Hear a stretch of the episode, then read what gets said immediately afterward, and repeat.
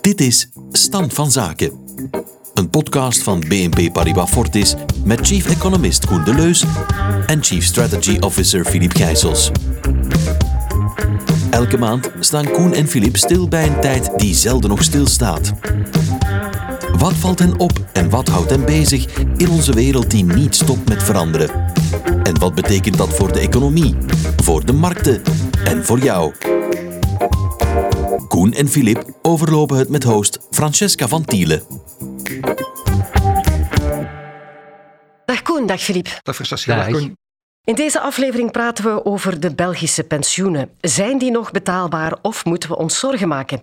Welke structurele veranderingen zijn er mogelijk en hoe pakken andere landen dat aan? En wat houden die veranderingen in voor ieder van ons, jong en oud? Koen, de afgelopen maanden was er veel te doen rond de Franse pensioenen. In Frankrijk is de pensioenleeftijd opgetrokken van 62 naar 64 jaar. Nu, op papier staan wij verder, hè, want in België werken we in theorie althans tot 65 jaar. In 2025 wordt dat dan 66 jaar en vanaf 2030 moet je dan werken tot je 67ste. Dat zou de betaalbaarheid van de pensioenen moeten verbeteren. Is het daarmee opgelost, Koen? Wel, uh, helaas is het niet zo eenvoudig. En nu natuurlijk, als mensen langer werken, dan uh, ja, noemt dat wel eens de golden bullet. Want als je langer werkt, dat wil zeggen dat je langer bijdraagt en dat je ook pas veel later ja, betalingen moet krijgen van de sociale zekerheid. En dan is alles opgelost.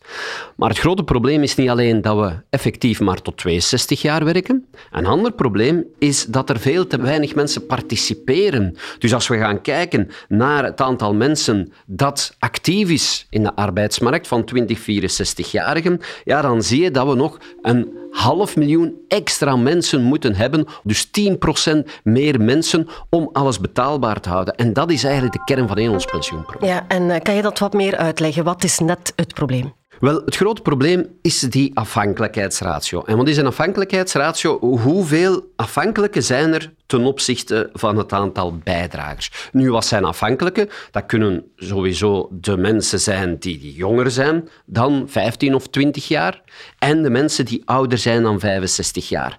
En daar zit je dan tegenover de actieve leeftijd.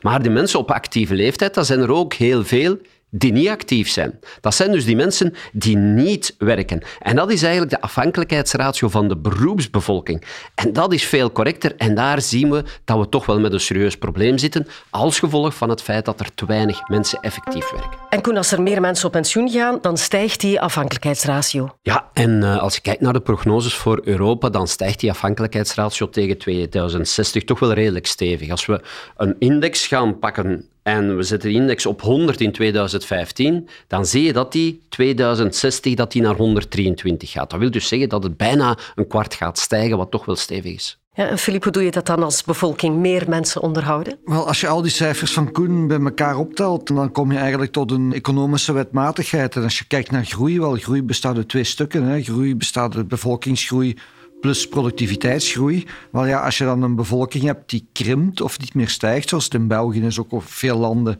in de wereld, ja, dan moet het natuurlijk van die productiviteit komen. En dan moet je zoveel mogelijk mensen natuurlijk, zoals Koen zegt, eh, aan het werk houden. En natuurlijk ook de oudere mensen aan het werk houden, want dat gaat natuurlijk dan wel bijdragen tot de productiviteit en tot die groei. Dat is dan natuurlijk de vraag, ja, in welke mate zijn die ouderen even productief als de jongeren? En als je bijvoorbeeld kijkt naar de gemiddelde leeftijd van het onderzoek waarvoor Nobelprijswinnaars worden beloond, ja, dan zit dat ergens rond de 44 jaar. Ja, maar het is natuurlijk ook wel zo, als je nu bijvoorbeeld kijkt naar Darwin, hè, die heeft zijn uh, evolutietheorie eigenlijk in 1844 geformuleerd. En dan uh, wordt dat uit de Origin of Species pas 15 jaar later. Dus ideeën kunnen er een, al een hele tijd zijn natuurlijk. En er is een heel mooi boek, we hebben dat al een paar keer op de uitzending vermeld hier, Steven Johnson, maar Good Ideas Come From. Hm. Dat boek begint met Darwin op 27-jarige leeftijd, die in de Stille Zuidzee staat en dan voor een stuk kijkt naar een koraalrif en zich afvraagt waarom er zoveel leven. En dat is iets wat in zijn hoofd blijft malen, malen, malen al die jaren. Hm. Wat dan uiteindelijk de evolutietheorie wordt. Het duurt altijd lang voordat zo'n ideeën rijpen. Nu, het is ook zo, als je naar teams kijkt, als je dan toch over innovatie bezig bent, ja, om innovatief te zijn, moet je zo divers mogelijk zijn. Verschillende culturen, eh, verschillende ideeën, verschillende invalshoeken, maar ook verschillende leeftijden. Als je oudere mensen kan laten deelnemen aan dat proces, wel, dan gaat de innovatie sneller en dan komen we weer terug op de productiviteit. De pensioenleeftijd wordt opgetrokken, maar hoe evolueert de effectieve uitredingsleeftijd? Wel, dat is inderdaad een zeer correcte vraag. Als je gaat kijken naar die effectieve uitredingsleeftijd, rekening houden met al die pensioenhervormingen die al doorgevoerd zijn, dan zie je dat die effectieve uitredingsleeftijd voor mannen en voor vrouwen naar omhoog gaat met 0,9 en 1,3 jaar. We zeggen dan een wettelijke leeftijd van 65 jaar. We komen van 62. Wel, in 2050 zitten we als gevolg van die uh, hervormingen nog altijd niet aan die 65 jaar. Uh -huh. En doen we het daarmee dan minder goed dan andere landen? Wel, we doen het veel minder goed. Als je kijkt bijvoorbeeld naar landen zoals Frankrijk, als naar de Scandinavische landen, dan blijven die onder dat gemiddelde van een stijging met 23 procent. Nu, er zijn natuurlijk nog andere landen die effectief slechter doen dan België, bijvoorbeeld Oost-Europese, Centraal-Europese landen. En veel mensen denken dan, Italië, daar zou het inderdaad ook wel kommer en kwel zijn. Wel, Italië nu net niet. Daar gaat de pensioenleeftijd als ze fatsoenlijk wordt doorgevoerd natuurlijk, tegen 2070, met drie jaar omhoog voor de mannen en met vier jaar voor de vrouwen. Dus zo'n pensioenhervorming is echt wel nuttig en kan echt wel serieus wat bijdragen in de betaalbaarheid van die pensioenen.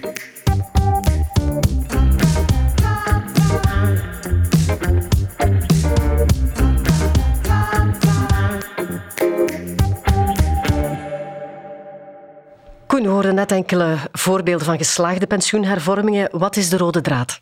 Wel, de rode draad is echt wel het koppelen van die pensioenleeftijd aan de stijgende levensverwachting. Nu, bijna een derde van de Europese landen heeft dat doorgevoerd sinds 2000. En natuurlijk is het vroegen van die participatiegraad, waar we het daar juist al uitgebreid hebben over gehad, en waar je bijvoorbeeld ziet dat Italië de komende 50 jaar zijn participatiegraad van een actieve bevolking met 4,4% laat stijgen. Dat is belangrijk, want als je gaat kijken naar een Spanje met een vergelijkbaar bevolkingsprofiel, dan zie je dat zij amper maatregelen hebben genomen. En wat is dan het grote verschil in die afhankelijkheidsratio en die evolutie van die afhankelijkheidsratio? In Italië stabiliseert die ten opzichte van vandaag. En in Spanje gaat die met meer dan de helft toenemen. En wordt dat dus natuurlijk helemaal onbetaalbaar. Dus we leven langer, dan moeten we ook langer werken. Dat klinkt allemaal heel logisch. Hoe zit het dan met de zware beroepen? Wel, ik vind het nogal evident dat iemand die een zwaar beroep heeft, een zwaar fysiek beroep heeft, dat die minder lang moet werken dan iemand die een zittend beroep heeft. En waarom? Ja, omdat de gemiddelde levensverwachting van iemand met een zwaar beroep ook een stuk lager is dan iemand met een zittend beroep. En dus mijn voorstel zou dan ook heel simpel zijn. Kijk naar de gemiddelde levensverwachting binnen een bepaalde beroepscategorie en koppel daaraan hoe lang mensen moeten gaan werken. En daarnaast moet je dan ook nog in uitloopbanen voorzien voor mensen voor wie de job toch te belastend zou zijn. Maar jouw algemene regel zou zijn, hoe zwaarder het beroep, hoe minder lang je werkt. Dat is het inderdaad. En je kijkt ook best naar het inkomen, want binnen bepaalde beroepscategorieën ja, hangt het toch nog altijd af van het inkomen wat iemand zijn levensverwachting is. Als we kijken naar mannen, dan zie je dat een man van 45 jaar gemiddeld nog 40 jaar te leven heeft. Dus dan zit je aan 85. Nu, als je kijkt naar een man die werkt in de horeca en ben je daar een laagverdiener, ja, dan gaat hij drie jaar minder lang leven. Dat is zijn levensverwachting. Als je gaat kijken naar hoogopgeleide mensen in de handel bijvoorbeeld, in combinatie met een hoog loon in die branche, die gaan drie jaar langer leven. Dus cumulatief is dat zes jaar verschil tussen twee personen. Dus ik vind het normaal dat die mensen in de horeca dan minder lang moet werken.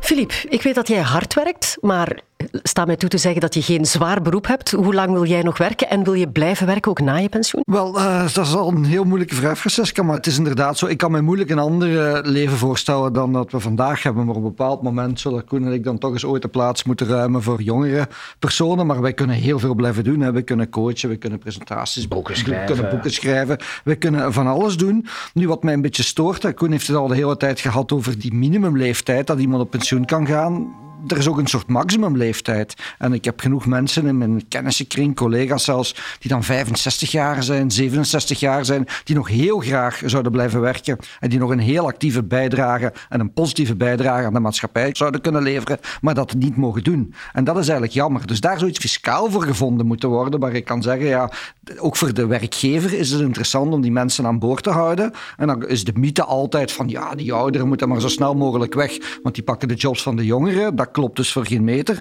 Het is zo, als die productief werken, dan wordt er uiteindelijk meer jobs gecreëerd en dat komt ook de jongeren ten goede. Dus het is geen of-of verhaal, het is duidelijk een en-en verhaal. Ja, en sowieso hebben we veel meer mensen nodig. Als we vandaag zien, ja, die vergrijzing begint echt pijn te doen. We zitten aan een werkloosheidsgraad die het laagste is in heel veel jaren. Dus het is dom mensen te verplichten om op pensioen te gaan. Want wat je ook daarboven ziet, is dat als men langer wil werken, en men blijft werken, ja, dan neemt ook de levensverwachting toe. Dus dan heb je eigenlijk twee zeer leuke dingen. Eén, de mensen die gaan langer leven. En ten tweede, zij dragen nog bij en ze zorgen dat het pensioenprobleem opgelost raakt. Nu Koen, in 2006 schreef jij een boek over het pensioenprobleem naar Grijsland. Daarin verwijs je naar de vergrijzingskwetsbaarheidsindex. Wat is dat eigenlijk? Ja, naar Grijsland. We zitten daar nu echt wel in. Nu, ik schreef dat boek samen met Paul Huibrechts, die toen algemeen directeur was van de tijd. En ik schreef er inderdaad over die kwetsbaarheidsindex voor de vergrijzing. En die index die houdt rekening met een groot aantal factoren en maakt dan een rangorde van landen van meest kwetsbaar naar minst kwetsbaar. En een van de belangrijkste parameters die daarin terugkomt, is de financiële druk op de overheidsfinanciën. Hm, en een andere vraag is, hoe zwaar wegen de pensioenen en ook de gezondheidsuitgaven nu al door in de totale overheidsuitgaven? En hoe evolueert dit dan verder in de toekomst? Ik heb daar eens een studie van het IMF van 2019 over geraadpleegd en eens gekeken naar de evolutie van de totale leeftijdsgerelateerde overheidsuitgaven. Dat wil dus zeggen de pensioenuitgaven, maar ook de gezondheidsuitgaven. En dat voor de G20, dus de belangrijkste 20 economische landen tegen 2050. En dan zie je dat vooral de kosten van de gezondheidszorg heel sterk gaan toenemen. De stijging van de pensioenuitgaven blijft redelijk beperkt, omdat heel veel landen daar al maatregelen hebben genomen. Behalve België natuurlijk. Nu, als we kijken hoeveel gaat dat dan echt concreet de hoogte ingaan, dan zie je dat die uitgaven voor de vergrijzing evolueren van 15 naar 20 procent van het bbp, het gemiddelde voor de G20. Als je kijkt naar België, dan gaan we van 25 procent naar 30 dat wil dus zeggen dat we elk jaar evenveel extra nodig hebben als ons huidig onderwijsbudget. Dat is dus gigantisch. Ja, dat is een uh, stevig argument om werk te maken van een pensioenhervorming. Maar zijn hogere belastingen een oplossing om de stijgende pensioen- en ook gezondheidslasten te betalen? In sommige landen dus wel, in andere landen niet. Als we kijken naar de belastingen in België, als we kijken naar belastingen in Frankrijk en in Denemarken, dan zien we dat die belastingen al hoger zijn dan 50% van het bbp. Daarnaast is het ook geen optie voor heel wat landen, zeker ook weer al niet voor België, om die landen nog extra in de schulden te gaan steken. Dus je ziet mijn probleem. Ja, en toch verwachten we dat de overheid ons pensioen blijft betalen. Dat maakt natuurlijk deel uit van dat sociaal contract. Ja, en dat sociaal contract zal nageleefd moeten worden, want dat wettelijk pensioen dat staat in voor 85% van onze totale pensioeninkomen. Dus als je daaraan gaat morrelen, dan ga je echt wel een serieus probleem krijgen met de bevolking. Nu, de enige optie voor België ligt dus in die hogere participatiegraad en een latere effectieve pensioenleeftijd. Een andere optie is natuurlijk in die vergrijzingsuitgaven, dat is een beetje die gezondheidszorguitgaven naar beneden halen. En dan heb je een rapport van de Wereldgezondheidsorganisatie. Dat schat dat 30% van de Belgische gezondheidsuitgaven naar onnodige zorg en medicijnen gaan. Dat wil dus zeggen dat we daar onze factuur met 9 miljard euro naar beneden kunnen halen. Jaarlijks. We hebben 12 miljard euro nodig om onze begroting min of meer in orde te krijgen tegen 2025 of 2027. Dus dat is een gigantisch bedrag dat we daar kunnen besparen. En dan is er nog een laatste optie, maar dat ligt natuurlijk wel redelijk moeilijk. En dat is dat er sommige partijen toch wel redelijk hoge pensioenen hebben. Als we gaan kijken naar het verschil in pensioenen, dan zie je dat de minst bedeelden de zelfstandigen zijn met bijna 900 euro per maand. Daar doe je niet veel mee. Als je gaat kijken naar de loontrekkenden zoals jij en ik, ja, dan zitten we rond de 1400 euro. En als we dan gaan kijken naar de gemiddelde pensioenen van de ambtenaren, ja, dan is dat bijna 3000 euro.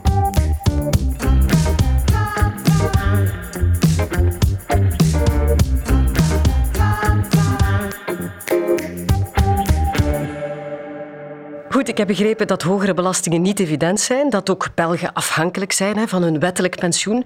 Dus pensioenen verlagen, dat ligt moeilijk. Maar wat gebeurt er dan als we er niet in slagen om die Belgische pensioenen te hervormen? Wel, dat zie je nu al. Hè. Eh, mensen krijgen tijdens hun pensioen veel meer geld dan dat ze ervoor gespaard hebben, als ik het zo mag zeggen. Gemiddeld 1,7 keer zoveel.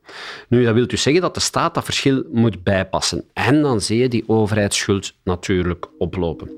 Waar gaan ze dan verder dat geld uh, halen? Ja, bij besparingen waar niet op bespaard zou mogen worden. Bijvoorbeeld de infrastructuur. En ja, de infrastructuur kan niet nee zeggen. Hè. Ja, en is de onzekerheid over die betaalbaarheid van de pensioenen ook een extra argument om meer en misschien ook wel vroeger te sparen en te beleggen, Philippe? Ja, dat denk ik wel. Als je naar het voorbeeld kijkt van China bijvoorbeeld, daar heb je duidelijk veel minder sociale zekerheid. Uh, mensen hebben minder vooruitzicht op hun pensioen. Dus dan zie je inderdaad dat ze heel veel geld in, in aandelen en vastgoed gaan stoppen, net om dat pensioen gaan uh, te betalen. Dus in het Westen zou dat ook kunnen komen. Op het moment dat je gelooft dat de overheid niet meer in staat zal zijn om alles te betalen, ga je natuurlijk meer opzij zetten. Nu op zich is sparen niet slecht, want als je cursus macro-economie erbij neemt, dan weet je dat sparen tegen investeren staat, want al dat geld wat opgepot wordt, kan ergens hopelijk productief voor gebruikt worden. Dus dat is goed.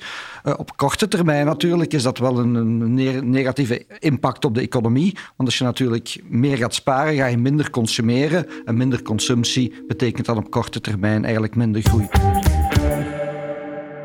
Het is tijd voor onze vaste afsluiter, de boekentip van Filip. Eh, en welk boek heb je meegebracht? Francesca, ik heb er eigenlijk twee meegebracht, omdat ik ook een beetje het gevoel heb dat als we naar deze uitzending uh, terugkijken, dat er ook een, twee elementen zijn. Het eerste element is, we gaan langer leven. En dat is een heel goed boek, Lifespan, Why We Age and Why We Don't Have To. Eh, van David Sinclair over alle nieuwe ontwikkelingen die er zijn en waarom het eigenlijk dan mogelijk gaat zijn om misschien 100 jaar oud te worden. En dan hebben we uh, Koen vaak horen zeggen vandaag, en jij ook over het sociale contract, waar je zegt, oké, je moet een bepaald pensioen hebben, maar dat sociaal contract is gemaakt in een heel andere tijd, toen de mensen gewoon veel minder lang leefden. En dan heb ik eigenlijk een heel goed boek eh, de 100 jaar live eh, van eh, Linda Getton en Andrew Scott. En dat gaat net over die 100 jaar. Hoe ziet een 100 jaar leven eruit? We framen dit altijd als een probleem, maar dit is een fenomenale opportuniteit als we het goed aanpakken. Oké, dankjewel Filip. En daarmee zijn we gekomen aan het einde van deze podcast. De info over de vermelde boeken vind je in onze show notes. Deze podcast werd opgenomen op 17 april. De volgende stand van zaken staat online op 7 juni. Koen en Filip, heel erg bedankt. We gaan nog vele podcasts maken, heb ik begrepen. Hè? Want we gaan allemaal nog heel lang werken. Ik hoop het. Dit was Stand van Zaken. Vond je deze podcast interessant? Abonneer je dan via Apple Podcast, Spotify of een andere podcast-app naar keuze. Of deel deze podcast via sociale media. Zo help je ook anderen om hem te vinden. Heb je intussen vragen, opmerkingen of suggesties? Die kun je mailen naar socialmedia.bnpparibafortis.com. Graag podcast Stand van Zaken in de onderwerpregel vermelden. De opinies in deze podcast zijn die van de presentator en de geïnterviewde en geven niet noodzakelijk het standpunt van BNP Paribas Fortis weer.